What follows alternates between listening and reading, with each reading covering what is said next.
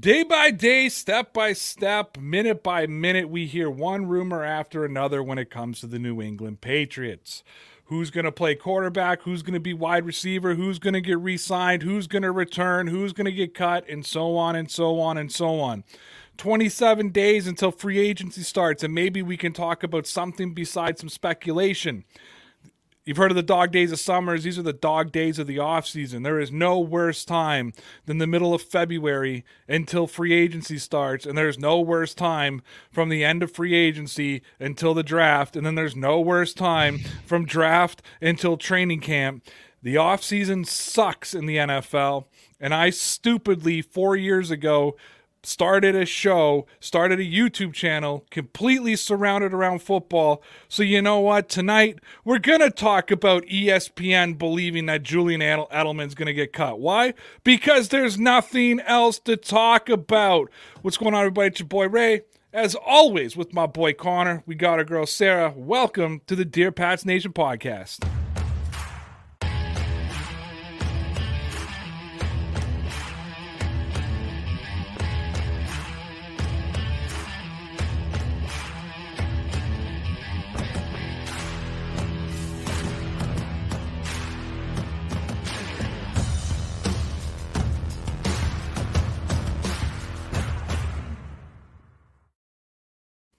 And we are back. And this is episode 26 of the Dear Pats Nation podcast. Time nice. does fly. Ladies and gentlemen, please make sure you check out our Patreon page over at patreon.com slash DPN Sports, where you get exclusive content on a daily basis. Today, I addressed Bill Belichick and why we should trust Bill Belichick and why Nobody, none of you in the chat, none of us on this screen are smarter than Bill Belichick. Connor is hanging on to a 47% chance that the Red Sox are going to win the World Series. You got a chance. He, he was on there talking about that. He's going to add something else. And of course, you can see the full interview with the editor in chief of Full Press Coverage, Ian Glendon, up on Patreon as well right now. Uh, portions of that will be shared on Friday night's show. So Connor, you crashed a Ford Pinto and I did caused not. a massive wreck and had a funeral, and that's why the show had to start at 9:30 tonight. People are frustrated; they're upset. Half an hour late. Please tell the people why you crashed the Pinto and what I'm happened. S- I'm sorry. I'll I will take responsibility. I crashed a Ford Pinto trying to move cars for this uh, impending snowstorm here in Massachusetts, and uh, RIP to the Ford Pinto, man. I, I know Ross will be upset by that. He's a big Ford Pinto guy. I promise to never crash any of those again. You finally got one to sell to him and you crashed it. I know. I know. No, what I, really happened? You got rear ended? Yeah, by by uh, somebody whose name I won't say on the podcast who doesn't know how to drive when we're trying to pack cars in in the snow.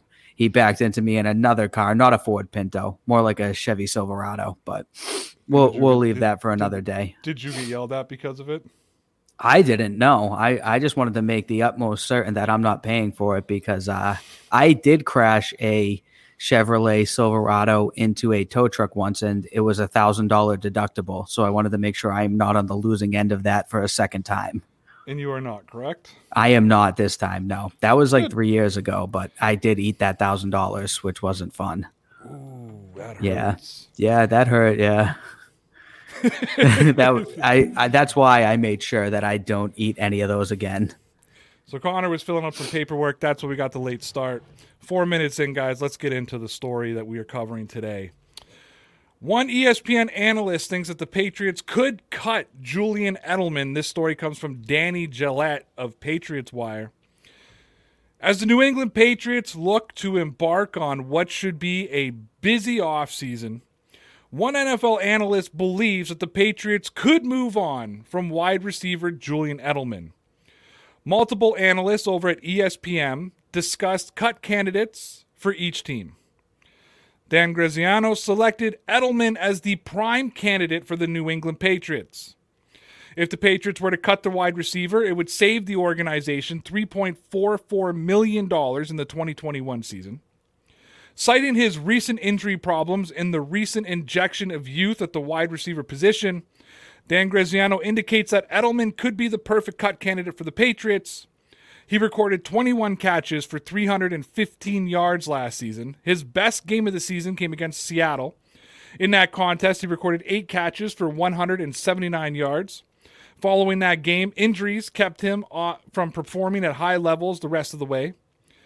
Saying, quote, an Edelman cut would surprise a lot of people, but he's coming off a season in which he played just six games and the team has younger receivers who will likely are a bigger part of its future, wrote Dan Graziano.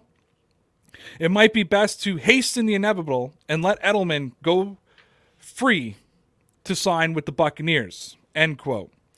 Given that Edelman would be one of the only veteran receivers on the 2021 team, it could be a dicey move. However, should the Patriots fully embrace retooling the roster, it could give the organization a chance to see who can step up and make an impact at wide receiver. In this most current form of the Patriots dynasty, you had the three pillars Tom Brady, Rob Gronkowski, Julian Edelman. Yep. Brady, he gone. Gronk, he gone. And I think we all wondered when Edelman was going to go as well. Now, Connor, you and I took some heat during the season because we used a word that started with an L when it came yes. to Julian Edelman. And that word is liability. Julian Edelman was not just a liability in 2020 when he was playing, he was a liability in 2019 as well. Yes, he put up the yards. Yes, he made some plays but he also dropped some balls in some very crucial situations. And in a game against the Kansas City Chiefs this year, when the Patriots were still in it, regardless of the bad quarterback play, a ball bouncing right out of his hands, converted to a pick six. It just seemed over the last two years, the former Super Bowl MVP was on the wrong end of plays. We were so used to him making the big plays, he was on the wrong end of plays. I love Julian Edelman. My mm. dog's name is Jules, named after Julian Edelman. I own more Julian Edelman jerseys. Uh, Hightower and Edelman are the same amount, but I own more their two jerseys than anybody else's. That includes Tom Brady. Connor, I will start with you. Yep. Has Julian Edelman become a big enough liability for New England that it's time to move on from Jules? Oh man, I gotta take a deep breath on that one. Uh I I honestly, I don't think so. Not just quite yet. Um, he had the biggest season, not the biggest season, the biggest game he had ever had last season versus the Seattle Seahawks. I know the past two years he's had a serious case of the drops. Um, but I, I have hopes that Julian Edelman can still fill a, a, need for the Patriots this year, hopefully as more of a number three receiver. I'm going to drop him all the way down from a one to hopefully more like a three. I'm hoping they go out and either trade or go into free agency to get a true number one uh, Jakobi Meyers is able to step into more of the number two role, and Julian Edelman would be able to kind of fill that three role, maybe the two role if he's able to stay healthy. But I, I think Julian Edelman has one year left in him. One more year to play, or one, one more, more effective year. One more year to to actually make some sort of a contribution. I think this could be his last season, but I'd like to see the Patriots give him one last chance, and I think he could still somewhat contribute this year. Sarah, do you think that Julian? Do you agree with Connor? Does Julian Edelman have enough in him? I know that you two are are two that are hoping for a, a go for it in 2021. Is he a player that you want to drag along? And unfortunately, you could be dragging along uh, to try to go for it in 2021. I hope so because I, you know, he did pretty well in 2019. I mean, he was the most reliable receiver for Tom Brady the entire year, despite the number of injuries that he had and then ended up needing surgery for. Um, he did, of course, as uh, Connor mentioned, had the best game of his career against the Seahawks in week two um, of this past season. So we can we see flashes of, you know, of, of what he's capable of and the Julian Edelman that we love. So I'm hoping that they'll at least just keep him for. I think he had one year remaining on contract, one or two. I can't remember off the top of my head, but um, as a Patriots fan, I'm really hoping that he retires a Patriot because if he leaves and then he joins, you know, the Bucks and goes with Brady and Gronk, it's just going to break my heart. Honestly, I'm like, I need at least one of the three to retire a Patriot. I need one of you to stay, but I do think that his workload should be cut down. Um, but I mean, you know, receivers are such a, a problem for the team right now. I feel like it, it it's not the best idea to get rid of Julian. See, I find it hard to agree with you that he was Brady's most reliable receiver.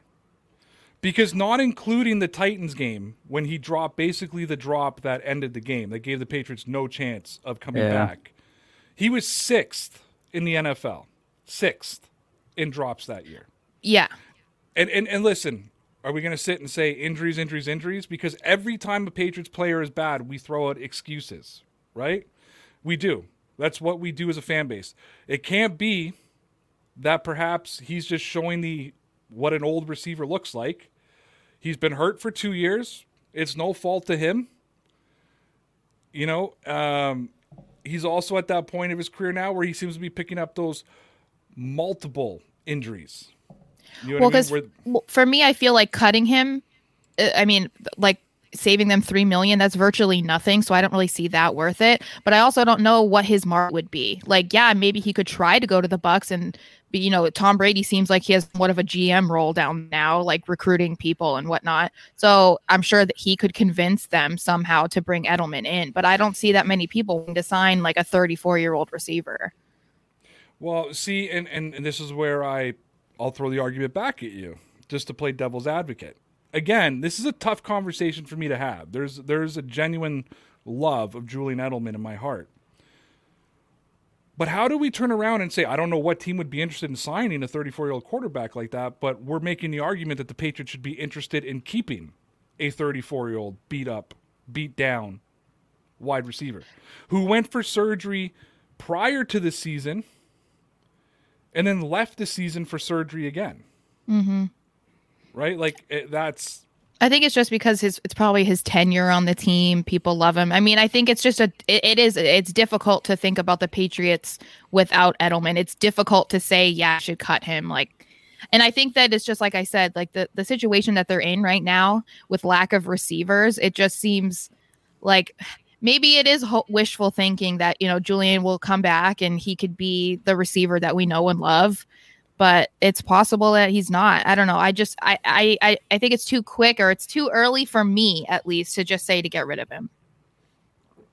Julian Edelman has caught a thousand yards receiving three times. Right? 2013, 2016, 2019. It also happens to be the only three times that he was had the ball thrown to him 150 times or more. Right? Mm-hmm. when we start looking at those conversion rates. Keep we got to keep that stuff into consideration. Even though he had 1,100 yards in 2019, there was something wrong with Julian Edelman. We, you know, I wasn't with you guys in 2019, but we talked about. I talked about it all the time. Yeah. Mm-hmm. Too many bad drops in crucial yeah. moments between him and Mohamed Sanu. Mm-hmm. It was just you knew one of the two were going to drop a ball in a crucial moment. It was almost a given. Mm-hmm. You knew that every game either Sanu or Edelman was going to have a bad drop, and Deatrich Wise was going to take a stupid penalty at an inopportune time. It was just, it was just it. Connor, I'm going to take Sarah's argument and put it back on you and ask you this question to get you involved in it. Again, how can we, in the same breath, say we have to go for it in 2021? Belichick's going to retire soon. Yep make an argument that nobody around the league is going to want Edelman because of declining play and injuries and this and that, and you try to convince somebody that, but Julian Edelman will work on the Patriots. Now, I know he had his career game against Seattle, but last night we covered how awful Seattle's secondary was at that time. You know who else had a career game that game? N'Keal Harry. Touche. And I'm gonna drop something on you guys, and it's it's this whole video I think is coming out Saturday. But I was interviewing Lawrence today because he's doing a Cam Newton. He did a Cam Newton breakdown for us, and he had positive things to say and negative things to say about Cam. He believes that Cam could work in New England. That's gonna that's gonna be a little teaser I give you guys. But off air, we were talking, and he said N'Keal Harry is a problem. He said he does so many things bad and so many things wrong. Like he's not a good receiver when you look at his actual play, stutter stepping before making catches, awful footwork. Um, agreed with me when I said, "Is it a mountain for him to actually take the next step?" And he said, "Yeah." Like N'Keal Oh, boy. Harry is not fix one thing and he's going to be a dominant receiver, which means I'm now stamping it. It's a draft bust. Yeah. Um, the odds that he's going to build enough from what happened last year is it's slim to none. He had a career year against the Seattle Seahawks. So, or a career game against Seattle Seahawks. So, how Yeah. Connor, how much stock can we put into that game? Yeah, and we- in, in that game, very little. Um, I mean, obviously, I'm looking over the past six, seven, eight years, whatever it's been with Edelman, and he's been so great for the Patriots that I think my heart probably kind of pours out more, and it makes me feel like I want Julian Edelman back that bad. If he does come back, I am kind of, uh, you know, tempering my expectations. I look at him more like Gronk as he's been in uh, Tampa Bay. Obviously, Gronk's been a shell of him for his former self. He's made a few plays throughout the season. Obviously, he had a good game in the Super Bowl, but outside of that, he was just kind of ho hum. I think if Edelman's to stay, he would really be more of like a number three all of a sudden. Um, if, if he wants to stick around, I and I think he might be able to still catch 40, 50 passes and be somewhat, you know, uh, a contributor for the Patriots next season. That's what I'm kind of hoping for, but I, I don't expect him to still be the same Julian Edelman we've seen over the past six, seven years. But can you? Is it really fair to make the comparison? Because okay, Gronk is not who he was in the passing game, but Gronk has still been a beast in the blocking game. That's true. Julian Edelman doesn't have that second piece of his game. It's no fault to him. It's just who he is and what his position is, right? Unless he starts returning punts again, Yeah, I You know, don't see and- that happening. and and you're just putting him in position. You know, I have another worry. He played six games this year and had three drops. Yeah, yep. It's been bad. 2019 with the drops was terrible. Um, I know this year didn't start off much better. Like he was on pace to have. Well, he was on pace to have another eight drop season. Yeah, it's that's that's not good. Not like him. No, so it's and and yeah, it could be injury, but it's becoming to a point where for the last two years he's injured all the time, and he's look. Julian Edelman is my age, right? Like I'm gonna put it out there. Julian Edelman is him and I are the same age. He's gonna be. I think he's gonna be 35 this year. I'm gonna be 35 this year. I am not an athlete like Julian Edelman. I have never been in the same phys Even in the my best shape, when I was jacked and ripped and, and competing in sports all the time, I was never in Julian Edelman shape. But I what I can tell you is things hurt a lot more now at my age than it did three years ago. Like the the the amount that your body ages between 30 to 35 is unreal. You know? I banged my knee off the t- off a off a door, putting pants on, and I limped for four days. you know, because the the bruise set deep. It's a part of it. Now you could say, well, look at Tom Brady. He's 43. Tom Brady does not take the punishment that Julian Edelman takes. Right. Right. That's why quarterbacks can play longer. It's why kickers can play till they're 75 years old. You know, Adam Vinatieri's making a comeback. He's no Nick Folk, but Uh, most aren't. he's but he's making a comeback. I'm just worried a 35 year old Julian Edelman who's been beat up for two years. I don't know how you go for. I don't know how you keep him and say that he's the piece. He's a piece we need to go for it next year. If because if they're going for it, they're bringing receivers in. Right. Yeah. What? Okay, so I'll ask you both this question. As a Patriots fan, because I'm telling you right now how I feel about it, uh, or you probably know how I feel, but as a Patriots fan, if the Patriots do go out and sign receivers this offseason, which I don't know if they will be able to, but if they do, would you rather see Julian Edelman cut now when he has a chance to explore free agency and find himself a team? Or would you rather find out Labor Day weekend that Julian Edelman's been released from the Patriots? And this is like a question where it's like he's going to get cut. We just have to decide when we'd want to hear it. Well, yeah, that's what I put out there because if if the Patriots are going to do what you two are telling me they're going to do, they're going to bring in a lot of talent. And that's going to keep knocking Julian Edelman down that list. And they're not going to keep him on the team for nostalgic reasons. Mm-hmm. You know what I mean? Belichick is going to keep the guys that give him the best opportunity. So let's say, you know, we'll go with Connor's theory. They're going to sign a tight end or draft a tight end, right? Mm-hmm. They're going to bring in Curtis Samuel and Corey Davis. You've got Jakobi Meyers, so that's now bumping Edelman down to that fourth spot. You're probably bringing back Slater for a special teams play. You're bringing Gunner back for his special teams play. Again, you're carrying seven receivers now, even though you know two of them are really designated to this. I've heard a lot of people say they want to see Gunner get an opportunity at receiver. You know, we've talked about guys like Isaiah Zuber. Maybe he can contribute to the team, right? Mm-hmm. Edelman just keeps going down the list. And at some point, you're going to look at that final roster and I want you guys to think about the Demaryius Thomases of the world. I want you to think about uh, who was the other guy from Denver they brought in. He didn't get through training camp. Eric Decker. Eric Decker.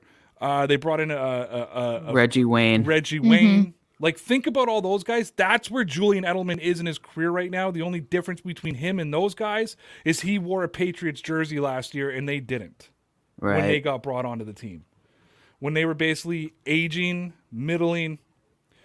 Let me put it this way to you. If Edelman played for the Bucks his whole career and the Patriots signed him hmm. this offseason, be honest. How excited would you be for 35 year old Julian Edelman in that? Yeah, I, I would be just as excited as I was when they signed Eric Decker, or Reggie Wayne, or any of these guys. It's when you put it like that, it, it, it it's kind of depressing to think mm about because I love Julian Edelman. I, I look at him like he's a beast and he's been such a star for a long time, but at some point the career ends. I'm the same as you. I have a seven month old puppy who's going for surgery, by the way, tomorrow, guys. If I can get prayers out for wow. Oh, no. Damn. She's getting fixed. It's not. A, it's, it's still scary though. Anytime. Like, I get nervous. it is a scary thing. I am a little nervous too. My heart is broken watching her run around tonight, not knowing what's coming tomorrow. But I was seventh month old puppy upstairs named Jules, who dealt with six games this season with me screaming Jules at the television and her thinking I was yelling at her. Um, you know, and and everybody knows that's in in As soon as I told my dad her name is Jules, he went Edelman and smiled. right? Like, because I, he's like, you found one. He's like, I didn't think you'd be able, because my dog's a girl. He goes, I didn't think you'd be able to find a name for, uh, you know, for for a girl, but you found one, Jules. Um, but it would have been Jules anyways because when we thought we were getting a boy, it was going to be Jules. like you know what I mean? The dog's name was always going to be Jules. And I'm saying that because I know there's people in the chat right now, or there's people listening to the podcast who think I'm hating because I know I've been sort of the negative one the last few days, but I feel like I need to bring you guys back to reality a little bit. You know what I mean? Um, I love Jules, but I'm looking at this realistically. If he didn't play for the Patriots and they signed him in the offseason, we would be on this podcast and I'd be saying, why the hell did they sign Julian Edelman for that type of money? Right. You know what I mean? That's just where I put things out. Guys, we need to take a pause for the cause here and hear from our sponsors over at the Rocky Mountain Barber Company and over at manscaped.com. While we're doing that, Connor is going to be looking at some comments and we're going to be uh, seeing what you guys got to think about it. But first, well, here's a word from our sponsors. Visit RockyMountainBarber.com and get all the products you need to take care of your hair, beard, and skin. Get their small batch, all natural beard balms and oils, pre shave oils, lotions, hair products, razor blades, and so much more. Visit Rocky Mountain Barber Company and use the promo code RAYROUTE and save 5% off all your orders. Get your small batch hygiene products at RockyMountainBarber.com. You can get your male hygiene and grooming tools and take care of everything below your belt from manscaped.com. And use the promo code RAYROUTE and you'll save yourself 20% and get free international shipping. So take care of your boys and get all of your male hygiene and grooming tools at manscaped.com. All right, Connor, let me have it. All right, we ready? I got one here from Snap Time. I can't even begin to describe how horrible it's going to be watching Brady, Gronk, and Edelman win another Super Bowl in Tampa. I think you all knew this comment was coming.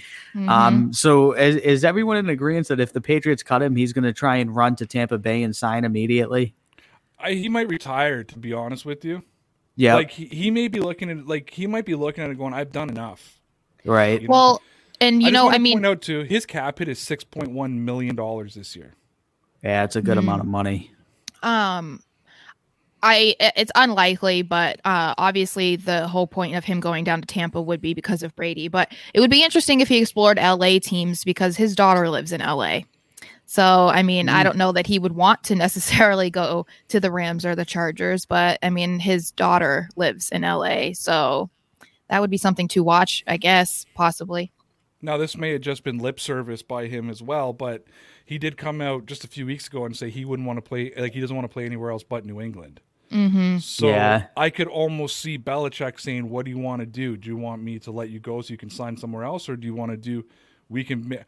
I think Belichick would make a big thing for him if he were to retire. Oh yeah, and give yeah. him that opportunity and do the big press conference, kind of like when when Ninkovich retired and you got the whole team sitting there. I know it'll be different because of COVID and stuff, but I could see him giving Edelman that out. Like, what mm-hmm. do you want mm-hmm. me to do? Do you want me to let you go so you can sign, or do you want to announce your retirement and we just call it Right. I would I would prefer that in a way, honestly, Me because too. I could not handle the three of them down in Tampa. Like, uh, yeah, I was excited that Brady won a seventh ring, but then it's like, then reality hits, and then you're like, oh, it's like cool, but not so cool. Yeah. I might become one of those Bucks people if Edelman went down there. Oh my goodness! You get a Bucks jersey. There's, I don't know. I know I could never buy another jersey, but Edelman is such a if we took away what Tom Brady did on the field for a second, right?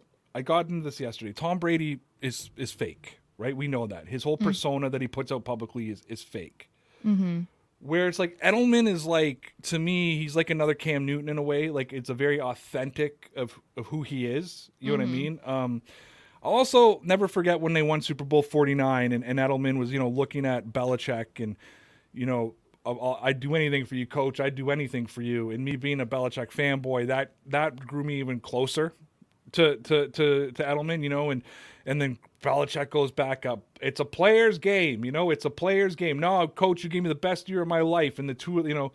Uh, it's funny you didn't see that. the admiration between Brady and Belichick was like, "I'm happy for you." No, I'm happy for you, but you mm-hmm. saw yeah. that Edelman Belichick connection, and then he came out and on his YouTube channel and told that story about you know Belichick being naked in the hot tub and you know yeah all that kind of stuff. And uh, you know even um, they did they did a late night tour after 2016 they went on uh, the Tonight I, Show together. Yeah, I, I loved that. their appearance on there. So funny. You know and and, and uh, what did Belichick held his hand and they did kumbaya mm-hmm. or something like so mm-hmm. I, I would cheer for Edelman to win another Super Bowl. I would yeah, yeah I mean, I, I, can't say that I would, I wouldn't be, you know, I mean, it's just like the situation with Brady and Gronk. Like, you were a fan of them for so long. It's like you don't want to see them win. And then when they do win, it sucks. But then it's like you can't be like too upset about it because it's like you still are a fan of them individually. So yeah, I, I wouldn't be able to root against him either. I mean, I mean, uh, you don't have to be a fan of Gronk or what he did or whatever. But I, see, I think with Edelman, I I would probably experience what a lot of you guys experienced this year because to me the whole Brady Gronk thing was like, you know, at first I was pissed and then I became indifferent. Yeah. yeah. I cheered for Brady because they were playing the Kansas City Chiefs. I'm going to be honest with you guys. You yeah. I, mean? I cheered mm-hmm. for Brady because he was playing the Packers. I mean, mm-hmm. hell, Dan, Connor was cheering for the Packers. He wanted yeah. Aaron Rodgers to win his Super Bowl. You know, I was so indifferent to those two just by the way everything ended with both of them. Uh, not just with Brady leaving the like this year, whatever. He left, he had all the right to leave. Um, but like when they were 8 0 last year and he was having his little suck attack on the podium, there's a lot of things about Brady that started irritating me the oh, last oh, yeah. couple of years. So when he left, I was like, when that whole thing happened, I got bitter. Once I got over my bitterness, I was like, look, I appreciate everything that Tom Brady did. Um, but when it came to like him winning games or losing games, whether they won or lost, I mean, look, week one when the Patriots won and the Buccaneers lost, that was the pinnacle of my season right there. You know what I mean? That was the pinnacle of my season. Uh, after that, I was very indifferent. I was indifferent even when they beat Mahomes. I was happy that they beat Mahomes. I was happy they beat Kansas City. I kind of fainted putting on the Brady jersey because I felt like I had to in that situation. Whereas I think I'd wear an Edelman. I'd like I, I haven't worn a Brady jersey besides that night. Like I've never put a Brady jersey back on. I still wear my Josh Gordon jersey. You know what nice. I mean? Mm, and I, I think I would. And, and, I think I would wear my Edelman jersey next year. Like not even thinking twice. But I wouldn't buy a Bucks jersey or whoever he signed. But I would wear his jersey. Whereas I still don't wear my Brady or my Gronk. I have no. Actually, I don't own a Gronk. I'm my Brady. Uh, just because I've never been a huge Gronkowski fan. That's when people are uh, looking at me like, "You're not supporting Gronk." I'm like, I've never owned. A- Connor, you know how many jerseys I own. You've seen my collection. Um, a lot. like I own over 40 New England Patriots jerseys. Not a single one of those is a Rob Gronkowski. Not a single I own- one is a I Gronk only because have like one, two, three or three or four jerseys, and it's Brady and Gronk. Yeah. All I have. I mean, I'm not a big jersey wearer in general. That's why I don't have that many. But I'm not even a big jersey wearer either. I'm just a jersey freak. I love collecting jerseys, and I have Yeah. so many. I have Bledsoes and this and that. I don't own a Gronk. In 2017, I lost like 150 subscribers because I did a video saying the Patriots need to trade Rob Gronkowski. It turned hmm. out I was right too because in 2018, you know, he was a bit of a shell of himself, and then in 2019 he retired. In 2020 he Yeah. to the Bucks. Yeah. But I said they need to trade him. It was after he dropped the elbow on on on Tre'Davious White. I was mm-hmm. like, you know, I was I've never been the biggest Gronk fan. I appreciate what he who he is as a player. I appreciated what he did for the team. I know people are going to get mad at me because of this. I don't care. You can't tell me who to be a fan of and who not to be a fan of. When Gronk was in the the the most beast mode of his career, I didn't own a Gronk jersey. I was never a big Gronk fan. Touche. All right. All right. Ne- next comment here. Your boy Ross. He says Chris Ross. Sims tweets. Did it trigger you yet, Shades? I don't know what Chris Sims Chris Sims tweeted. Uh, he's the- being incredibly dumb. I was quote tweeting uh, his tweets because someone someone talked to him about Brady. I think it was from the um, PFF tweet about Brady's Super Bowl win and saying something about how it was the defense and not Brady, and so then that just like created a mess in the responses, man. and then someone responded saying Chris Sims has gotten into Florio's head, and then Sims responded, and he's just being ridiculous. but I mean, I feel like that's Chris Sims for you. It's like it's not really that surprising. It's just kind of like okay, Trying to stir up trouble, essentially. Yeah. I mean, it's a little bit, I guess, a little bit out of character for him because I feel like we know how he about Brady, Yeah. but he does. It it seems like these tweets were a little bit, um, I don't know, a little harsher. Maybe I don't know. I have been like work has been insane. I don't even know what the hell you guys are talking about, to be honest with you. Oh, I I yeah, quote, I didn't know. I, I quoted didn't know it. I quoted two of them if you want to just like try and find them. Was he Um, responding to people or did he yes. tweet out? he tweeted he responded to someone because uh, they responded to the PFF tweet and they tagged him in their response. So then uh, he responded to them and then they were going back and forth. Okay, so PFF put now do one with all the over the top media praise for the quarterback after a Super Bowl that was won by the defense. hmm Uh, Michael, uh, Michael, who follows us too, uh, Pierre or Pierre, whatever his name is, Per- Peretti. Uh, all because you had to clean his locker when you were coaching. LOL, your butt hurt, troll Sims. Uh, you embarrass yourself constantly on this topic. Sims wrote, "No, you do." Oh, good elaborate response there. I feel like that would be one of our responses. I know you are, but what am I? Seriously. Well, and that's, that should have been where it ended, but he kept going. Classic. Uh, yes. Uh, sorry. Um, oh, someone from an. Uh, I blocked somebody. Um, BBC Memoriam. Why did I block him? I'm not sure. So you think you so you think a celebrity with the status of Tom Brady should just hand over a phone without probable cause that contains private text, emails, etc.? I guarantee you, a million percent of you wouldn't have done it either. Uh, yes, I would have uh, if I was being called a cheater and was. why do we? Why are we in Deflategate now? Well, because then he said, um, well, he had another one actually about Deflategate. He said, let me see. Hold I, on, I, I love, just I. I love him here. I just don't think he's the best of all time. Also, Mhm. uh, he should have never took the rules uh, of the game into his own hands and cheated. He is awesome. Didn't need to take the air out of the ball. Six rings. Your opinion completely contradicts your boss Florio and every other real NFL player slash official says about the witch hunt and Wells report. No one will remember Sims, but when uh, but won't ever forget the guy that the NFL player and sports figures call the seven ring goat. I don't call him the seven ring goat. I just call him the goat. Um, Yeah. This let's not is go the, too crazy. And Well, this one this one's funny though. This other one. dude, you the whole league knows he did it. He doesn't even deny it. I said he did it. I've been saying he did it since the day he did it. I just wish he would honest to God, I just wish Brady would own it. I I and, and in the most arrogant of ways. Like I wish Brady I hope when he retires they're like, Did you deflate footballs? He's just like, Yeah. I did. And we won the Super Bowl. And then they suspended me for four games and I came back and I won the Super Bowl again and one of the greatest Super Bowls ever played. You know? Like I just, dude, people always like, "Oh, the Patriots treat Spygate, Deflategate," and I'm like, "Yeah, none of those rings are tainted to me." I'm like, Yeah. I never look at any of those rings or championships and go, "Oh man." It was only because of that oh, one man." thing. Yeah. Even if it was, even Right. if it was, that does not take an ounce of joy out of what out of what I am. I loved during Deflategate when all the people came out and they were like all those like scientists, the ideal gas law and all that kind of stuff. And I just like I was just like, who cares?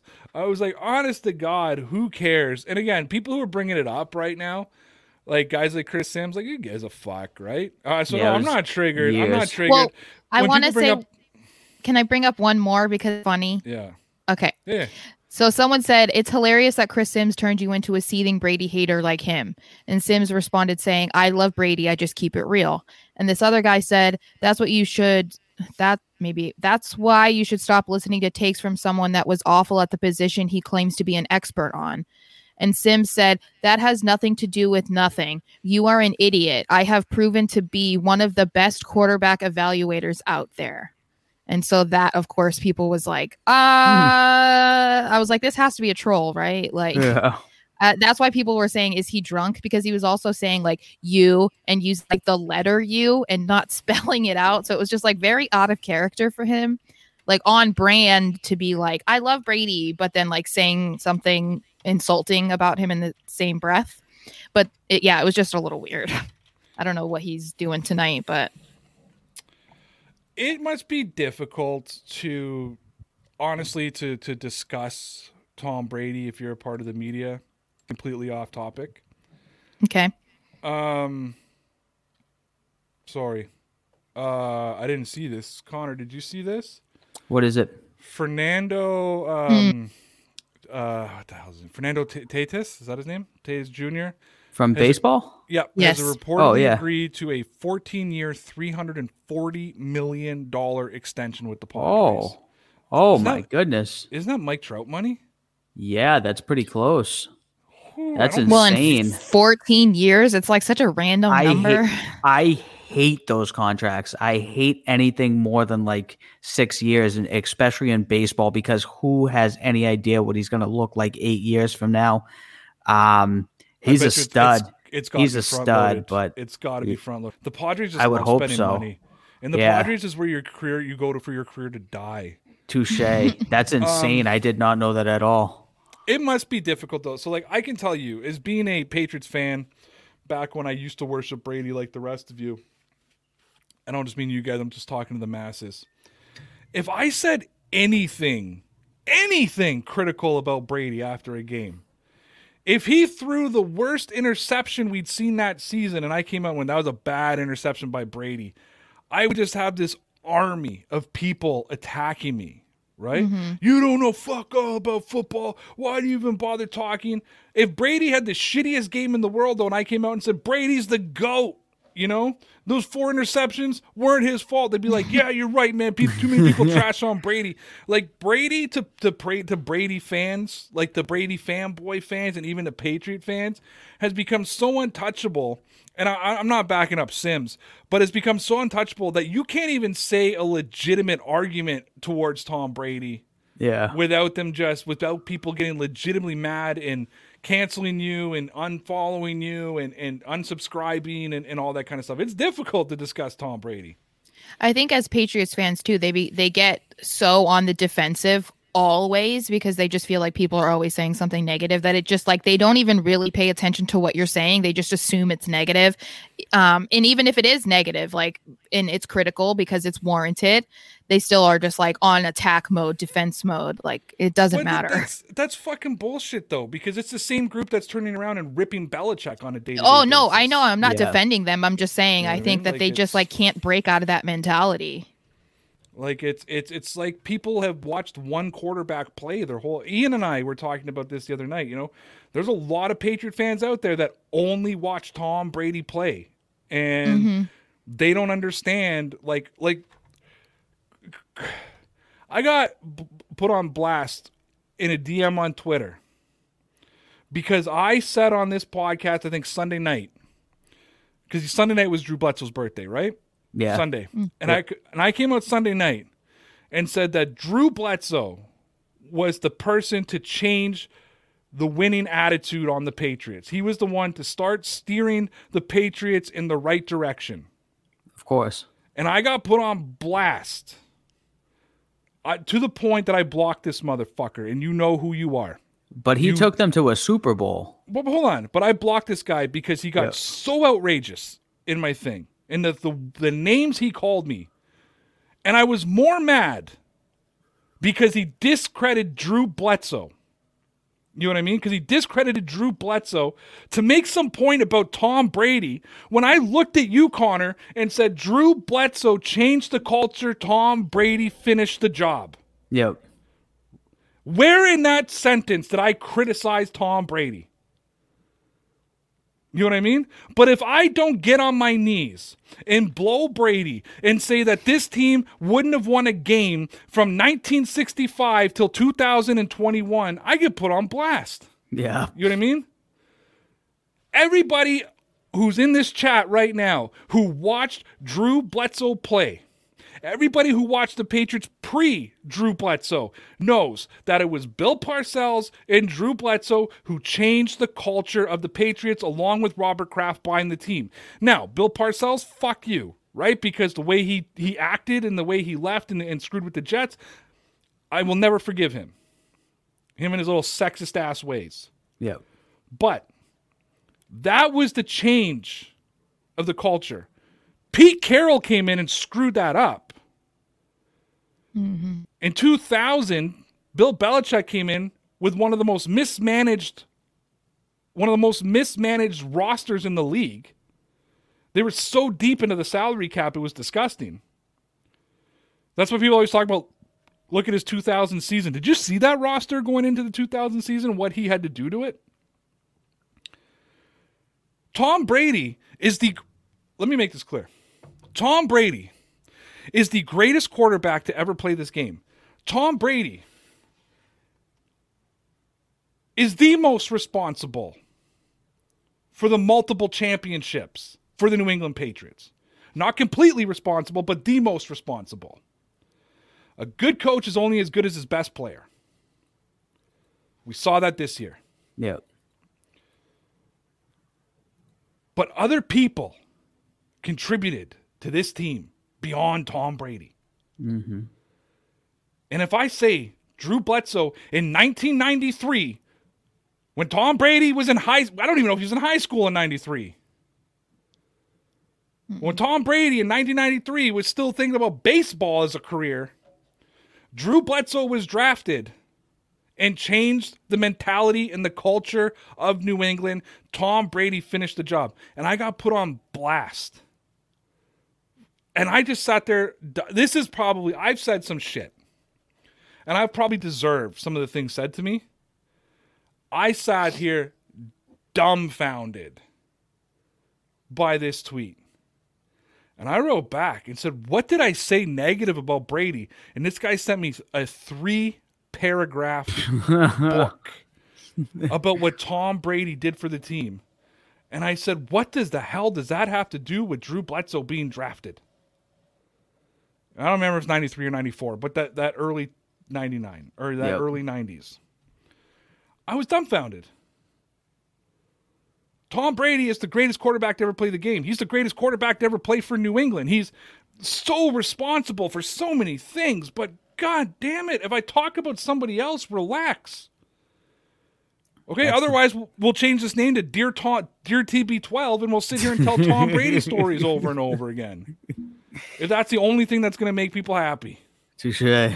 Okay, let's go to three more comments, and I got to get to. We missed Lawrence last night. We got to get him on tonight. All right, we got him tonight. Here's one for Sarah from Ross as a donation. Shout out Ross.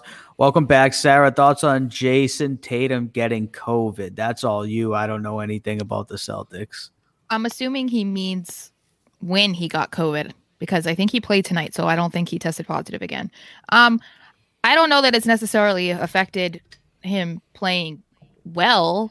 Uh, I think he, I don't know what he ended at tonight. Last I looked, I think he had like 28 points tonight. They lost. But um, I mean, he said that there's been some issues with like his breathing and his stamina, which makes sense. Uh, I don't know that they ever really went into detail about how bad his symptoms were. I think he came back after about two weeks. So, I mean, I'm hoping that he doesn't have super long term effects. They, the team needs him to be healthy. Um, and uh, I mean, I, it's hard to say what's going on with the Celtics right now because they just lost again. So I think they're 14 and 14 now. Um, so we'll see. I guess I, I am not I'm not tipping one way or the other. I'm not super um, optimistic, but I'm not like n- pessimistic either. All right. All Did you guys right. realize now for two nights in a row, Ross is able was able to to trigger me? You, think he's, you think he's found, and it, Nice. what triggered me wasn't even what he was what he was asking me what I was He- triggered about. He just wanted brought- to get the Ray's rant before you had Ray's rant. He It wanted just- to it- give you it. It just brought me back to that comment or that guy DMing me on on on Sunday night when I just sat there fucking dumbfounded. You know what I mean? Mm-hmm. Like like I didn't criticize Tom Brady at all. I I'm the one who said Tom Brady finished the job. And anyways, I already you guys already heard this. I'm not gonna get back into it, but thanks, Ross. Thanks, thank you, Ross. We'll go to JP. He says people need to relax and let the rebuild take its time. Uh, yeah, I think everyone's all wound up after one seven and nine season. We got to wait and see what happens. It's just one year, guys. Let's let's see what happens in 2021, 2022. It's almost like they're like preparing themselves for a decade of losing. And so they're just like freaking out at the idea of that happening. But I mean, you know, teams go through growing pains. And unfortunately, that could be in the Patriots' future. I mean, I'd like to believe as a Patriots fan that it's not going to take 10 years. But hey, you know, teams have had to deal with a lot, a lot worse than having six championships in 20 years, guys. So I think we can handle it. All right, we go in here from Big MGM. He says, "Oh yeah, Brady and Pats fans love him some Brady, but no fans are as defensive and exude heavy as Aaron Rodgers fans. Good lord, are those guys the worst type of fans? Uh, yeah, I mean, yeah, they're I- not. They're they're they're see that. not. They're not better either. They're, Yeah. awful as well. I mean, same th- same thing between take- the two. take the L. You know, yes I, that's the thing is like I, I remember when he lost the nfc championship and i just put out a stat that he was like one in three or one in four in nfc championship games and oh, i had so many fans packers fans coming at me and i'm just like yeah, yeah i was being a little snarky with my comment because it was right after they lost and i'm not a rodgers fan that i don't hide that but it's just funny because i'm like i literally just said a statistic and you guys are really triggered over it but it's like i'm just telling you what the truth is so I know, Yep. and yet somebody today said that the defense won the championship for Tampa Bay, and all of you guys got triggered. So you know what I mean? You all balanced each Oh. other out, right? And Oh, then I you didn't started quote tweeting. Then you started quote tweeting them, right? Yeah, everybody got all upset, right? It, it's uh, it, it's we're we're all look. I say it all the time. The Patriots fan base is so bad, and and I'm in part of that fan base. I'm a part of that fan base, and I'm I'm bad as well for the defensiveness that we get. And I think it's I think Lor- uh, Connor and I, when we interviewed uh, Mario from hashtag Sports, realized it's every fan base. yeah. It's it's every fan base. You just don't realize it because you're a fan of one team and you're a part of that fan base, so you don't see it as much. Well, it's also relevance, right? Mm-hmm. See, nobody looks at the Buffalo Bills are like the lovable fans because they've stuck with them. Well, let them be good for a couple more years, right? That's the mm-hmm. thing, right? Patriot fans too, I think, are getting edgy because we're on the verge of irrelevance.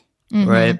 we're on the verge of it being 2025 2026 and we're going six rings six rings and everybody's like nobody cares you know what i mm-hmm. mean that was 10 years ago like shut up right It's like the That- Yankees. Well yeah right it's exactly like the yankees oh well first of all you won half of your championships in the war era Yeah, in like 1928. yeah, and you haven't won since 2009. So you know, pump the brakes. It- it- so, I think that it it it it all And I think that Patriot fans are nervous it's going to get to that because we've been relevant for so long that we are really on the verge of irrelevance right now.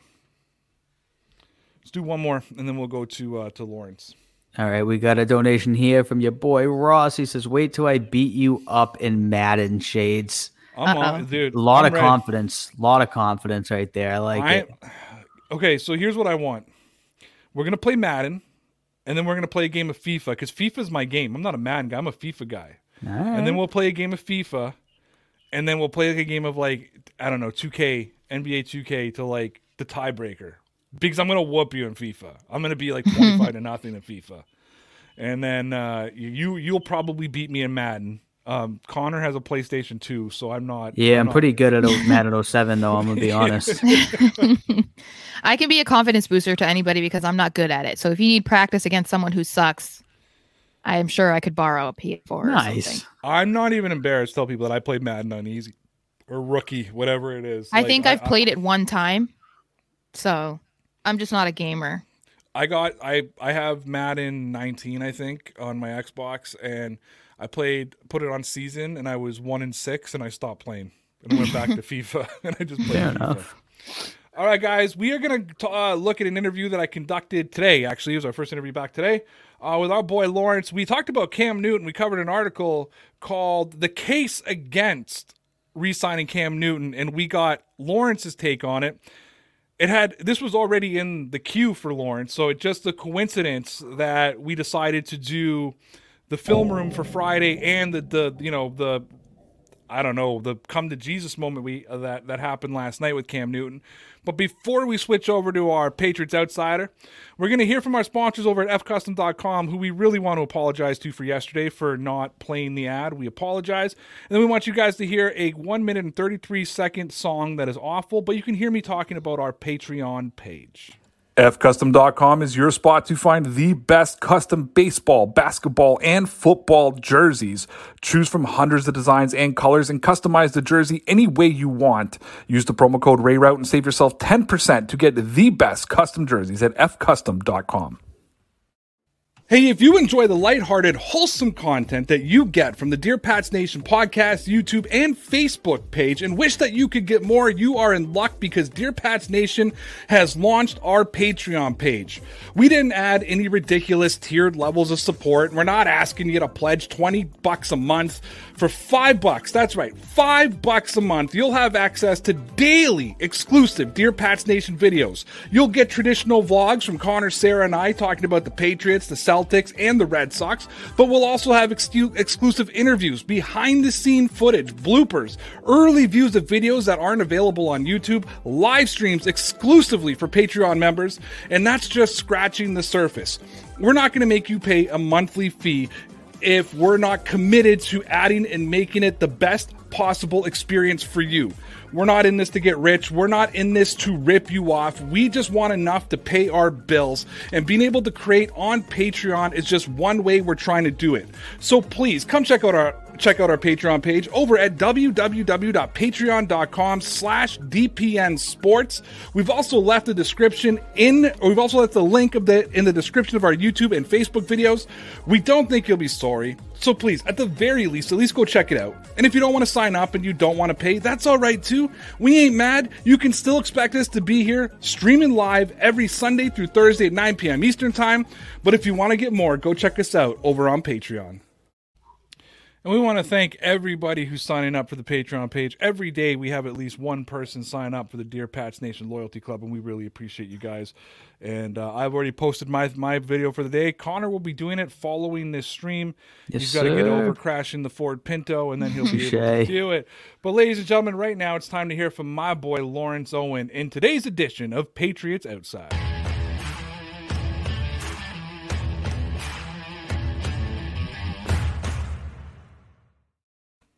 All right, guys, we are back with another edition of Patriots Outsider. As always, I brought my boy Lawrence. He is a Colts fan. He hates the Patriots, but he doesn't hate on the Patriots. Y'all say we're too biased here on Dear Pats Nation, so we brought a Colts fan in to talk about some stories. Now, Lawrence, this is really coincidental because I've had this one locked and loaded for a while for you, but you happen to just finish the Cam Newton film room that's going to be released on Friday at 10 a.m. Eastern Time here on the Dear Pats Nation YouTube channel. So I thought, why not better than to use this article? And it's called, it comes from Chiringo Basile Vaughn that says the case against re signing Cam Newton. So let me give it to you, then we can talk about it. It says, Will Cam Newton get another chance to redeem himself as the starting quarterback of the New England Patriots? As much as the 2015 NFL MVP and Patriots head coach Bill Belichick adore one another, the answer to that question appears to be no. At least it should be, considering the team missed the playoffs for the first time in over a decade and the offense looked mediocre at best. If Cam Newton is willing to re sign as a backup quarterback, well, bring him back. As the starter, that is a big fat no. As a primary running quarterback, Newton just doesn't seem to have the decision making the Patriots need at the quarterback position. Even with viable playmakers, will he even be able to get the ball down the field? Leadership aside, Newton wasn't able to make the players around him better, and that was the and that is what the team will need going forward offensively. Unless the team loses out on every other opportunity out there, including a potential return of Jimmy Garoppolo, the answer is simply not Newton based on the 15 games he started in 2020. So, Last night on the podcast, we got deep into Cam Newton. We looked at traditional stats. We looked at analytics. We looked at PFF. We looked at player profiler. We looked at the whole breakdown. I you people watched me live, Lawrence, and you actually watched it live as the realization that Cam Newton is not who I thought he was just kind of came over me. But you are somebody who doesn't always necessarily believe in statistics, doesn't always necessarily believe in the analytics. You think there's a it's a part of the game, but you believe in the eye test. So we had you do a film room, not based on last night's conversation, not based on this article, just coincidentally. Let me ask you something. Would the Patriots be out of their minds to bring Cam Newton back in 2021? Not necessarily. Now, from the eye test, from watching all that film and and and, and different angles, and I see I seen a lot of stuff, and there was some things that hit me after I seen, you know, because it's brought up a lot, you know. Cam seems to overthrow and underthrow receivers an awful lot, right? And you're like, what in the world? And sometimes they'd be wide open or close, mostly time close to them, and he'd short hop them or throw it right over their head. And I wasn't figuring it out either until I got near the end of the season and I started to see a pattern. And I realized what the problem was. It just dawned on me all at once. And it's something I honestly believe that if a, a coach sees this, like I saw it, he could get that worked on and it could be fixed pretty quickly. I don't have a problem with Cam Newton and his uh, down the field. I think he's one of the better accurate throwers down the field between the numbers. He gets it between the numbers down the field. I think he's great at that. I think he's awesome at that. But obviously, you need receivers that can get open. You need receivers who are uh, going to consistently catch the ball, whether they're when they are open and not go, oh, there it is on the ground. How'd that get there? There is a ton of excuses, and I'm going to say it's because they were they were excuses for Cam Newton last year. He doesn't have any of that. That there would be no excuses this year, right? He had a whole season under him. Um, you know, the the whole off season thing is gone uh, not knowing the team, that whole situation. He won't have those. So I would not be opposed to bringing him back and having him fight for a starting spot. It's whether or not you feel as though you have good enough coaching as a quarterback's coach to find, identify, and fix those specific problems that he has. So last year they brought in Jedd Fisch, who was a college quarterback, and originally it was reported that he was brought in because there was going to be no OTAs, no mini camps, a very short offseason, no preseason, very similar to NCAA football. And they said they brought it in to help with that transition. But somebody else brought up this point to me and said they didn't bring him in for that. They brought him in to work with Cam Newton because Cam Newton runs a college style offense. And that's why they brought in Jedd Fisch. Now, that didn't make sense to me because Fisch was on the team way prior to signing Newton. But there are a lot of people, too, that said the Patriots always knew they were going to sign Newton. They were just allowing him to explore the market. You, from the, the day he was released, you told me he was going to be a New England Patriot. Mm-hmm. The, from the day he got released, we were on Sportscaster News and you said he's going to be a New England Patriot. And I said, no, he's not because I didn't believe they could afford him. You know, yeah. like I, I mm-hmm. didn't think they were going to get him for what they got. Now, what they got out of him last year, that's all he was worth was the veterans minimum. let's let's face it. Josh McDaniels would be pro- the primary quarterback coach for Cam Newton. And I have concerns around Josh McDaniels for a whole lot of other reasons because w- what quarterback is he built? You know, we talk about building quarterback. He he drafted Tim Tebow, you know, and tried to design an offense around him, and he had Tom Brady. You're not Tom Brady because of Josh McDaniels. Uh, a part of me thinks you're Josh McDaniels because of Tom Brady. So, but vie on that part. I want to talk a little bit about Cam Newton, the player, though, because you watched the film today. Now, you did a film room actually of Cam Newton back in October. Mm-hmm. Uh, actually, we released it the day that he tested positive for COVID. So your film room kind of got overshadowed because I think an hour after it released, I was on there and you wanted to do the Cam Newton film room. So mm-hmm. I said, mm-hmm. yeah, I'll do it. And then I was on an hour after the release talking about COVID and, and nobody cared about the film room.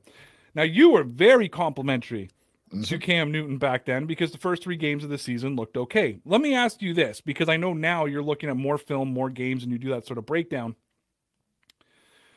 there's been people out there that believe Cam Newton started declining as the year went on because the playbook got more complicated, that it was very simple at the beginning of the season. Did you see that at all when you were reviewing the film that as the playbook got opened up, he became less effective? Was there anything on the film that said that to you? No, what I noticed was that he started he was relying heavily on Julian Edelman and as his safety as as that guy, right? You know, coming into a new system, he was like, I got to have someone who I can trust to throw the football to, and it seemed to me as though he was relying heavily on Julian Edelman at that situation. I think it was like week seven, I think, when Edelman went down for the for the year, um, and then then it hit right. Oh crap! I've been relying on this dude this whole time. I haven't been uh working out as much with these other receivers, getting this our timing and everything down and understanding their any it, that word is just there and it won't idiosyncrasies. Yes. Right? Idiosyncrasies. Yeah. Okay. Get getting those down and such. And then it started to fall apart a little bit. I also noticed that he was babied they did not really put a lot of lot on his plate. When they put a play out there where there was deep down where, where the play was primarily deep downfield there was a lot of um, max protection. But generally if it's first and 10 second and six third and three it was a run play. Every unless it was almost mandatory to be a pass play they were running the football. He didn't throw it nearly enough to get uh, that confidence in himself throughout the season. Now, one knock on Cam Newton has always been his fundamentals as a quarterback, his plant foot, and we saw that a lot this year, right? Where where people would say, "Why is Cam Newton doing this? Why is he doing it like that?" There was stories that at the beginning of the year he was setting up differently that his fundamentals were different that the patriots were working with him. Was that a mistake on the patriots part trying to change his fundamentals and not letting him do just what he's done his whole career? Because to me lawrence uh, guys learn and they'll learn new tricks. I don't see how you can change the fundamentals of a guy at 31 years old. It's funny. I didn't know this and I make it a big point in that film room that something didn't look right in one specific type of throw for him. And I pointed it out and I was like, why is he doing this? I, it doesn't make any sense. This is not what he does. This is not something that a quarterback generally would do when you're that type of quarterback. And yet he was doing it every time. And it was messing up with his accuracy terribly. And I'm, I'm like, what in the world is going on here? So it's funny that you say that. Yes, I at this point of his career, unless it is something that is drastic against him, don't try to fix it. You, they didn't try to fix Philip Rivers' awkward ass throw, did they? I mean, and and look how good of a quarterback he's been over, you know, the 17 year career that he had. If certain things work for that quarterback, you'll let him fly. Now, obviously, you know, if he's like holding the ball out, you know, like this or something like that for an extended periods of time before he throws or something. Obviously, you want to try to fix that, but you fix it earlier in their career. Once they get into their career, it's real. It, it's that whole thing. You know, it's tough to talk, teach an old dog new tricks. So there are two camps on, well, really three. There, the camp that I sit in is I wouldn't be angry if Cam Newton was the Patriots quarterback next season. The only way I'd be angry is if I found out the Patriots did no due diligence on any other quarterback and was always Cam Newton. I think that I'm intrigued by Marcus Mariota, and you and I spoke about Marcus Mariota, and I may ask you to do a film room, and I know you might have to go back a little bit, but I'm intrigued about Marcus Mariota. I know there's elbow issues, but and Connor caught that when you and I talked about that earlier this week. He said he for, forgot all about the elbow issues, and that's a concern for him. But Jimmy Garoppolo is also a regular sack away from being injured for the season. So for me, I think you're talking a cheaper contract with with a kid who's intriguing. Let's just say it that way, intriguing. And I'm happy I'm saying intriguing without whistling now because I whistled three times saying intriguing. Um, so I'm in the camp of I want them to do their due diligence. Um, I really want them to draft a quarterback for next year, draft them this year to be ready next year, the year after, but do their due diligence. Then there's a so that's that's me, and I think a small amount of people who we're okay either which way they go. I mean, if they sign Nathan Peterman over Cam Newton, I'd be upset.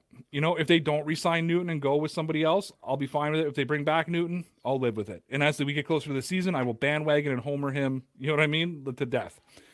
Then there's the part of the fan base who Sarah, our, our broadcast partner here, bring back Cam Newton. The Patriots can win a Super Bowl with Cam Newton. You know, like she believes in Cam Newton. And that that part of the base is, is starting to shrink a little bit and as it goes. And then the, the the biggest part of the base is like if he brings back Cam Newton, fire Bill Belichick. And I brought that up last night. Does Belichick, you know, and I wasn't making the assumption that he should be. I was just asking the question: if he brings him back and it looks the same, should Belichick start, you know, seat get a little hotter than maybe it was? And that fan base would definitely have him on the hot part of the fan base would have him on the hot seat. When looking at the film, can you try to tell me one thing that will support the argument of bring back Cam Newton? And can you tell me one thing you saw that supports the argument of that man should never be a starting quarter?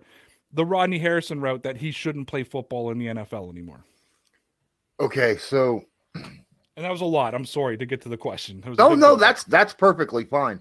I don't have an issue with that. My my my thing is is I am I hammered about four different things in this in this using 10 different clips to hammer four different things in, okay? And so I'm kind of giving away a little bit, but you'll still need to watch the film room. Number 1, you get everybody in a route inside the 20s on specific routes on different different parts of the field. I think cam newton can do you really good okay? This is this this is a situation where i feel it will be up to josh mcdaniels. I think if they bring back cam newton it's josh mcdaniels job that that would be on the hot seat or should be on the hot seat not bill belichick Okay. I think that Cam Newton needs to realize what, or sorry, Josh McDaniels needs to realize what Cam Newton is good at and make those plays specifically for him, right? Don't put out the plays that are bad for him that he doesn't do very well. That's the way I see it. I think I think Cam is great between the 20s all day long every day. That's a good thing because you need a quarterback that can that can throw the ball 15, 20, 30, 40 yards down the field, right? I mean, it's it's important, but you also need to make the calls to do that.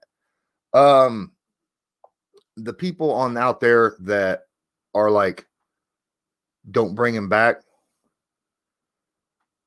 it comes down to that one thing that they may have tried to mess with him at the beginning of the year and it's awful okay i'm just gonna screw it No, watch the video. Just do it like that on Friday. You point it out. I'm assuming you you point it out. He'll point it out, but you're saying he does something awful that is proving the point that he shouldn't. Exactly. come He does. He does one specific thing. And, and, and it's not like it's like one little play or one it it's a it's a broad part of a playbook for a quarterback. All right. But it's there. And if he doesn't fix this, then no, you shouldn't bring him back. Okay. Lawrence, tell the good people of Dear Pats Nation where they can find you. I am found on Twitter at Colts underscore law. I am found same place on Instagram. I have a Patreon, Lawrence Owen, out there. Just got my first patron yesterday. I'm or today. I'm so happy. Uh, and then, uh, of course, YouTube, uh, Lawrence Owen. Thanks so much. All right, Lawrence, as always, thank you, sir. Uh, Ray.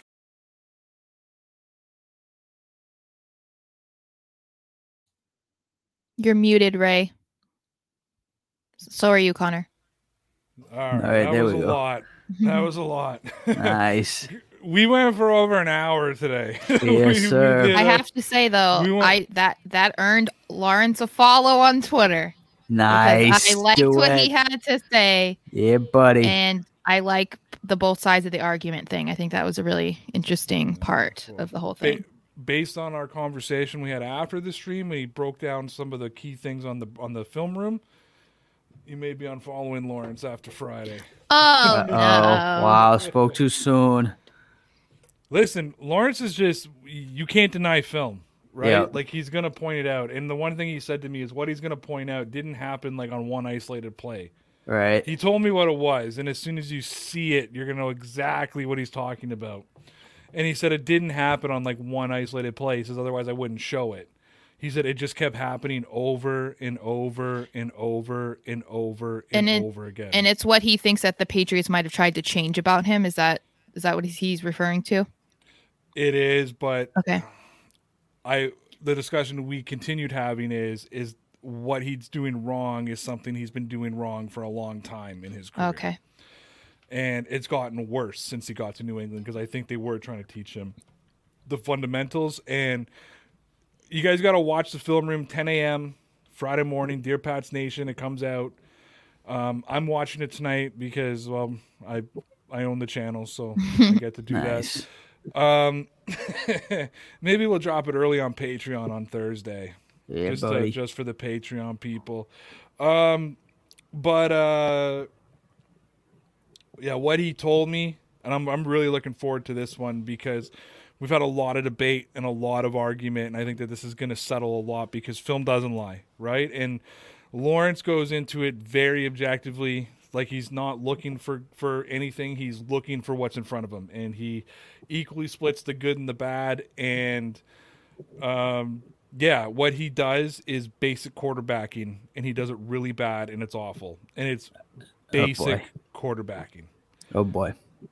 So Can it be changed or all, like fixed? no, No. that's what we we kind of talked. I don't know if we talked about it on the stream or talked about it off air, but no, it's not at 32 years old. It's not something. This is something you learn when you start learning how to throw a football. You know what I mean?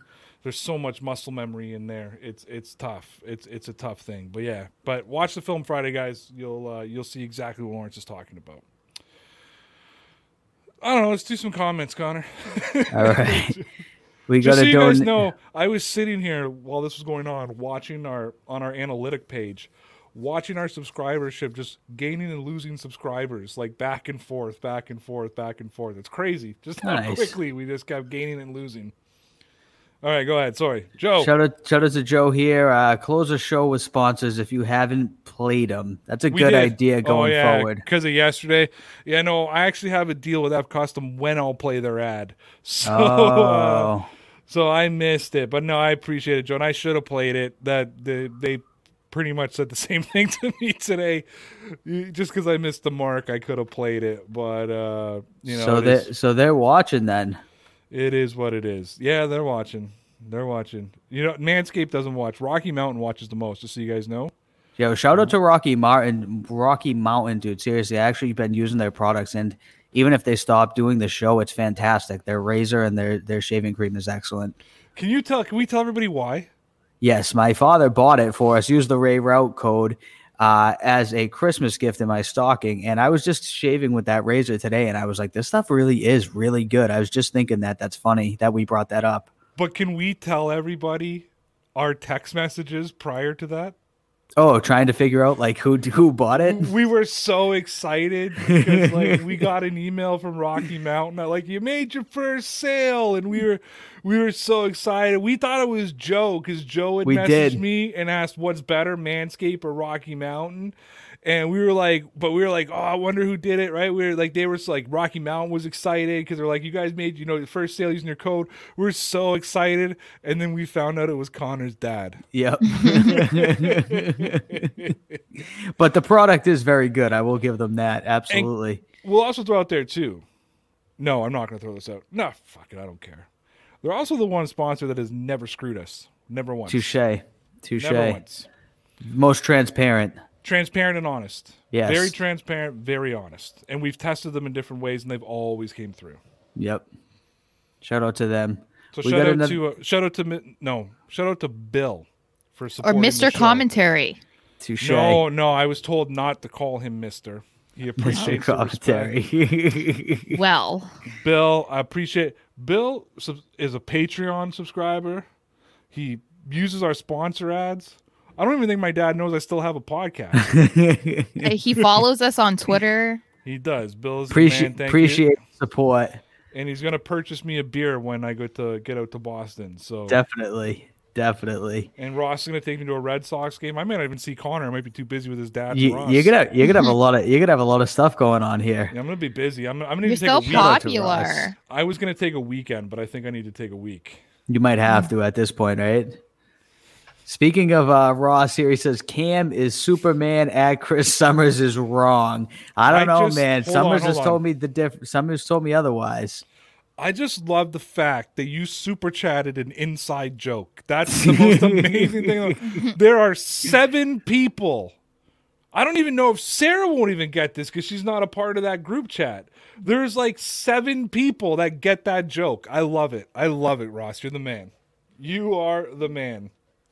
Because everybody right now is going, who the hell is Chris Summers? Shout out Summers. We got we got one here from Lawrence when He says, "I followed you back, Sarah." Thank you. I feel cool now. Now Ross says, "Drunk at Fenway." I'm down. You guys I'm see down. that video of those kids breaking in Fenway? I did, and I agree with Jared Carrabis from Barstool Sports. I think they should go to prison. Well, I mean, how silly are you to to break into a, a stadium and post it on TikTok? Like, I I don't understand. Speaking Yeah. of TikTok, can I can we pull TikTok up on on? Can we get it? Is it only an app? Or can I get don't it- have that. I don't have it, so ah. I honestly don't know. Oh, TikTok can- is a good app, though. I'm gonna Oh, be I honest. can get it here because I want to share with you guys the greatest Fenway TikTok I've ever seen in my life. There's some not- good ones out there. It's not of, it, it's not of. It's of somebody defending. Uh, it's it's somebody defending Fenway Park. It's a it's a historical landmark, in my opinion. Well, and did you notice too that the the guys in the video, like, they're not even baseball fans. They were on the pitcher's No. mound and were getting at a batting stance. And the one kid had to tell him, "No, that's where they pitch. You have to go back there." I'm like, you broke into a baseball stadium and you don't even know what you're doing. Like, it's just so so weird. Prison, both of them, both. Yeah. Of them. God, you are such a. And one of them took such a fake, like awful swing and was like home run. I'm like, that would have been a strikeout, kid. Okay, oh, there it is. It's there it is. You screwed me up. Where is it? Sorry. I need no, no, no, not you. Come Oh, on. I was like, sorry about our story, TikTok No. story. no, I gotta share you guys the greatest TikTok in the world. Can we see it? oh. Yeah, I'm sharing it right now. Relax, relax, kid. Sorry for all the listening listeners of our podcast that you cannot see this. Well, you can hear it though. You don't need You to can see hear it. it. And as soon as I click this share button, Connor's gonna laugh. Uh oh. I'm ready. Look at, this young man. Fenway Park is a historical fucking landmark, dude. This It's Canoli and it's a dump. It's a nice fucking place. Fenway Park is a I stand by historical that fucking statement. landmark, dude. It's Canoli and it's a dump. It's a nice fucking place. Is that guy from Boston? Is he from Boston? I couldn't tell. Is he a that Boston fan? was that That's was a good question. Connor, when you drink, does your Boston accent get thicker? Like, does your mass That was- accent like like it that has was the most? to. When I saw that for the first time, that was the. I think I'm the only one. There's one like, and I think I'm that like. Yeah. That was the most Boston thing you ever could have done. It's a Mm-hmm. historical fucking landmark. Hey, this kid was saying it was a dump. I, I just I, I couldn't at him. disagree more. So I thought Connor staged that. And No, then he told no, me after no, he was actually pissed. You were No. actually pissed off. That was that was actually no, that wasn't staged at all. That was after a nice long night of drinking, and someone started saying uh, Fenway Park was a dump, and I didn't appreciate those types of comments about such a beautiful place. Yeah, you were. I wish- You were, you were I wish when legit I drank. I would have a ball come out. Sarah, did you know that was me? What the video? yeah. Yes, that I was Oh, making okay. a joke. I said, "Is that person from Boston?" It's like the most Boston thing ever. How old were you when, when in that video? Because you can That tell was- that was that was so done on a flip phone. That was not done on a smartphone. Oh man, I, I want to say it was like five years ago. Oh, so I was like it was 20, 23, 24 maybe. It was it was either a BlackBerry or like one of the newer iPhones five Yeah. years ago. But, way uh, back, way back in the day, 'cause I back went when I was through- a young man. I went through your shit and it was all Connor commentary stuff. And Yep. uh actually I'm disappointed because a lot of your stuff too are the videos that made me start liking you, that made me start following you. Like the you know, you got caught recording your so you think you can dance stuff and blame it on your sister and all that kind of Touche. stuff, right? Yep. When I came across that, first of all, you look like you're 12. You know what I mean? And when I listened to that, I was like, "Oh, he's so staged that." But when what makes that the best is when you told me the story. You're like, "No, no, I was pissed." I'm like, Yeah. "This guy called called Fenway a dump," and I had felt like I had to defend it. I, I wish I could make that my ringtone. they should make it. They should. Make it. You make should be you able do to- that, someone- right? Get someone to rip the audio for you and send it to you. Guys, if you can go McChicken. over anybody who's smart with this stuff on TikTok, it's Connor Carney. For some reason, it wasn't Connor commentary. That's why I couldn't find it. Connor Carney. That's Connor's actual last name. It is. Um, if you can find that video and get me audio of that that I can convert to a ringtone, please do it for me because I would love that every time Connor calls me, it just comes up with it's a historical fucking landmark. McChicken, I know you know how to do this.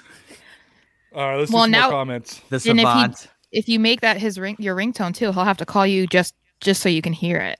Yeah, absolutely. Like, don't even talk. Just call, let it ring a couple times, and hang up. Connor's just gonna get a text. Call me. Touche. Mhm.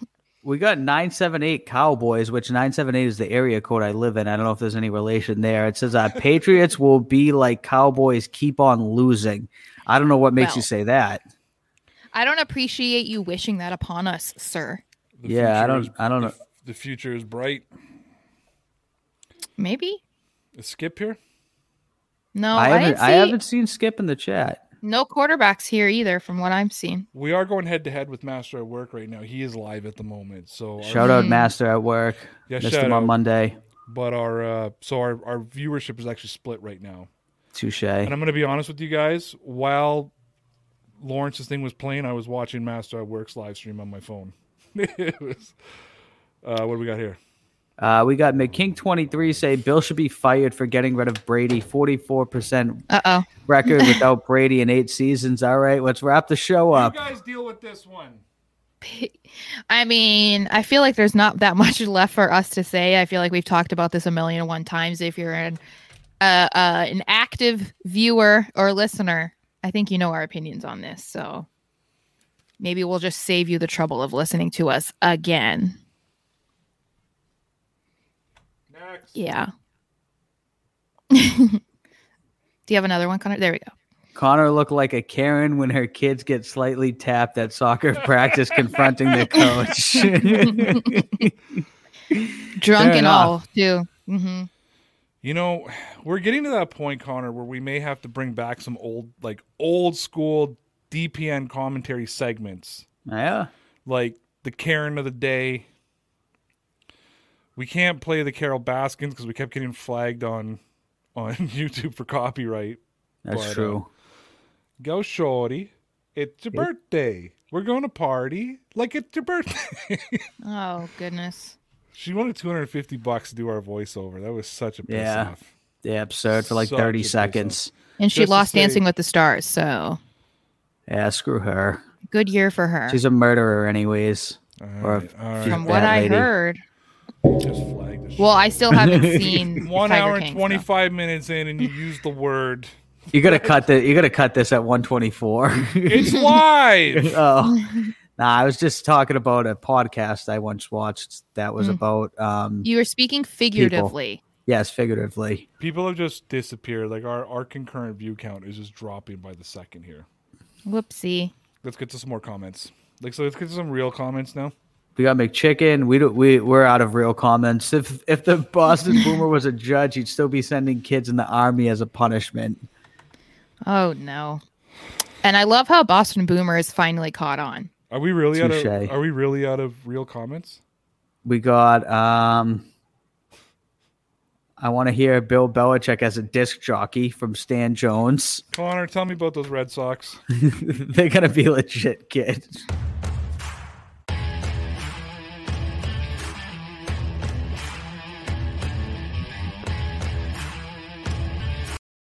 No we can't i just saw this I was just gonna say we just got a we just got one. Oh. Sarah Celtics. What do you think? I mean eh, possible. It's unfortunately I don't get to see a lot of games. So if someone can provide me with some sort of easy way for me to see more games living out in Phoenix, I would greatly appreciate it because as of right now I only see national games. So it just makes it it makes it a little difficult, yeah, to watch to not be able to watch and then talk about the game. So we have an intern who should be able to figure this out for us. yeah, DM me on Twitter. Donnie O'Donnell. ah!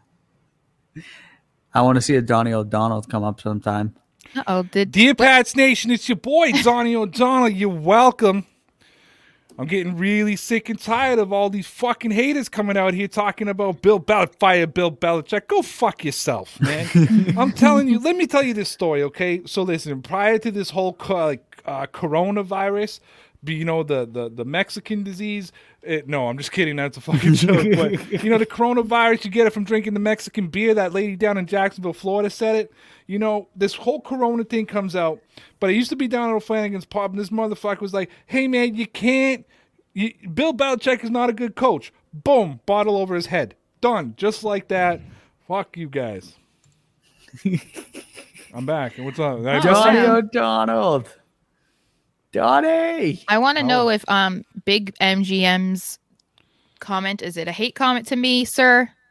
Sarah Celtics while going over stat sheets. Are you implying something, sir? Or are you saying that's what I would have to do? up, bro. Are you saying that's what I would have to do if I can't see the games? Because uh, I mean, if I can't see the games, then yeah, that's what I'd have to do. But Oh, I think that's what he's implying.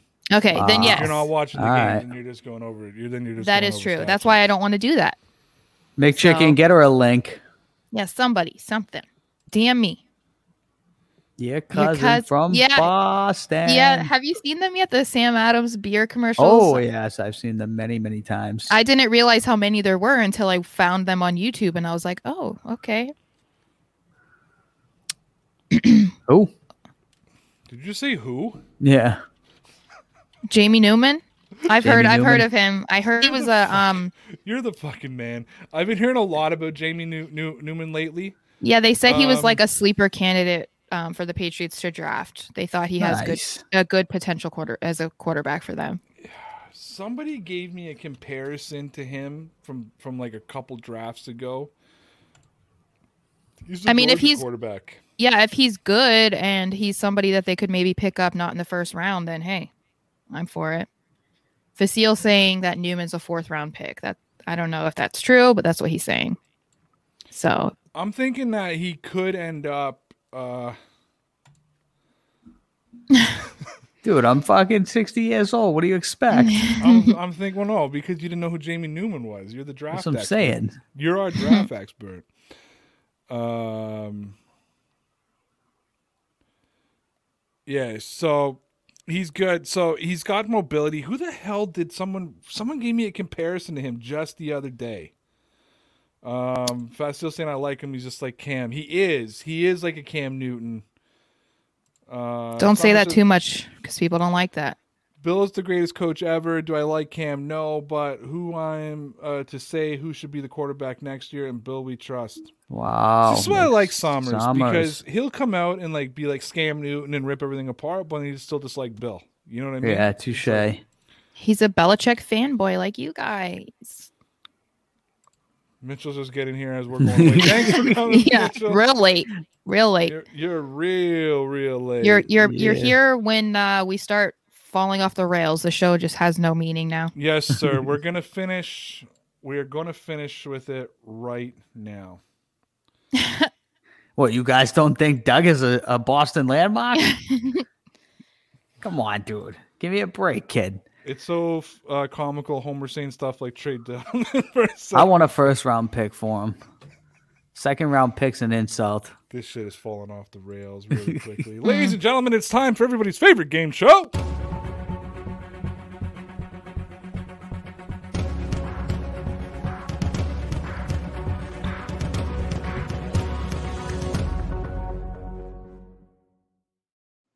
Player profile with Connor Carney. Connor, today you are going to be talking about six foot three, two hundred and thirty-five pound senior quarterback out of Georgia, Jamie Newman, I've heard good things. a three-star recruit. Yeah. Connor, tell us how he can be.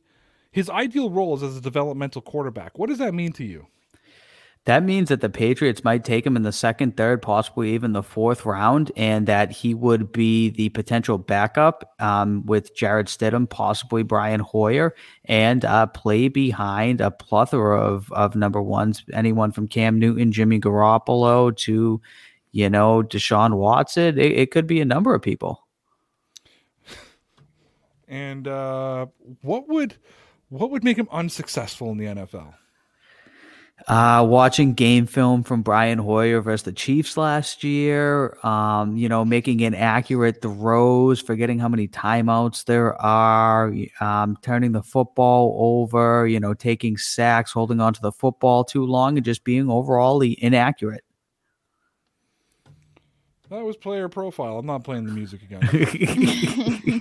Just this. Yes, Jake Fromm. That's who the comparison came to. Not by his play style, but by where his evaluation is, where he's being evaluated anywhere between like a third round and a fifth round pick, like which Nice. is obviously significant.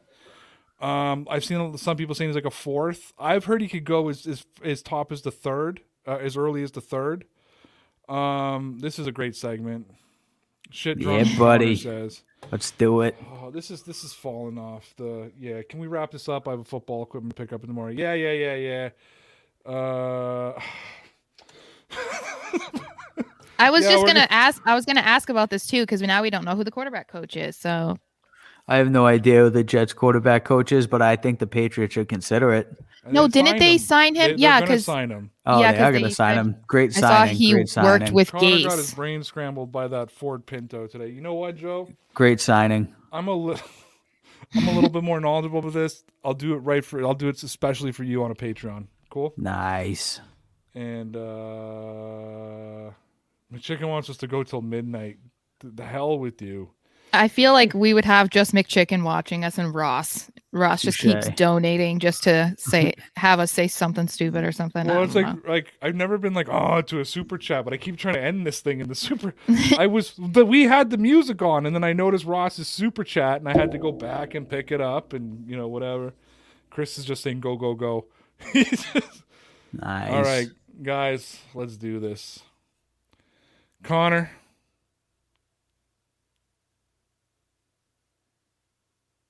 Are we? I see pretending to be frozen again. I don't know. I tell me about those socks. They're gonna try their best, kid.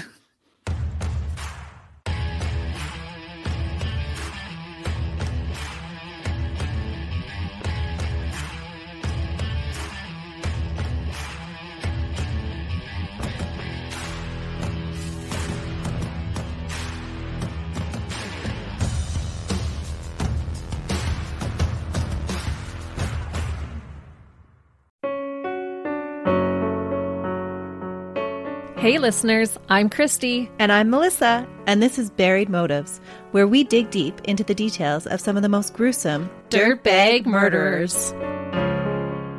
She said she enjoyed hurting things that can't fight back. And that is a disturbing view into the mind of a murderer and such a dirtbag. Yeah, that's not even strong enough words. This is totally a recipe for disaster. And not to justify whatever is going to happen, but you can totally understand and see how this would be in the works. If you were only to look at what she did later on and not know any of that history, she would appear like off the wall crazy. Oh, 100%. Because we're not even close to getting to the end yet. But you can just see this pattern and all this kind of stuff developing in her, which is what we're here for. We're digging deep.